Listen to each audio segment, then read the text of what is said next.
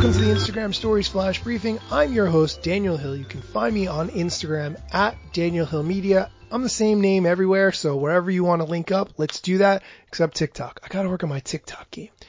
Instagram's comms account on Twitter tweeted some interesting things this week that I really wanted to talk about, and one is a three-tiered tweet. Let's get into it. Here's what they tweeted. There's been a recent study that suggests we boost content specifically because it contains semi-nudity. This is not true. We surface posts based on interests, timeliness of posts, and other factors to help people discover content most relevant to them. The tweet thread continues, the study looked at an extremely small sample size, which likely surfaced the type of content they were researching. The more you engage with certain types of posts, the more likely we are to show you similar posts. The tweet thread concludes, this research is flawed in a number of ways and shows a misunderstanding of how Instagram works. We will be releasing more information about what posts we do and don't recommend in the coming weeks. End thread. I think this is really important because it's accurate what they're saying.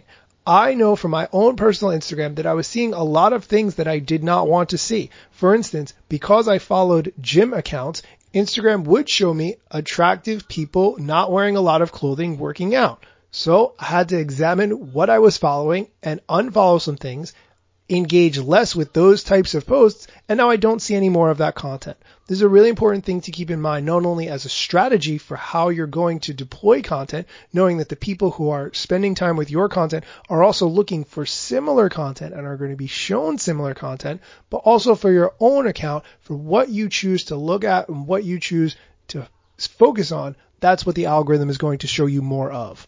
We'll look for more information from Instagram as it gets released about this specific topic. Next, I want to talk about the Instagram Quick Replies feature. This is based on an article on socialmediaexaminer.com by Jenn Herman. If you have not heard, Jenn Herman was on my podcast not too long ago. You can find the Instagram Stories podcast wherever you get podcasts. Look for that episode with Jenn. But if you use Instagram direct messages to talk to customers or followers and you're sharing a lot of the same information over and over, for instance, your store hours or answering frequently asked questions that you get a lot, using the Instagram quick replies will help you to save a lot of time. First, one quick aside, quick replies are only available to Instagram business profiles. Personal profiles and creator profiles do not have the ability for quick replies. To set up quick replies, go into your settings, tap business, and then quick replies.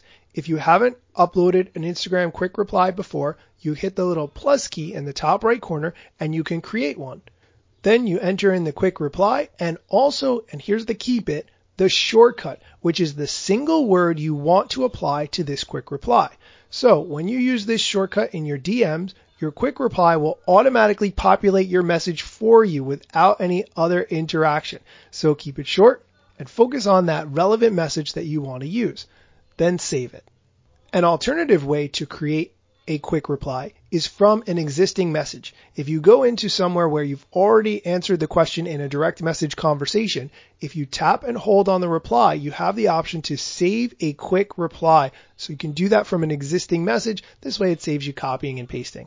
I think this is a great method to use in order to save time, especially if it's information that you perhaps as a business owner set, but then you have someone from your staff or someone from your social media agency that needs to provide that info on an ongoing basis. This way they don't don't have to check with you or refer to another document. They can just use the quick replies and they're good to go.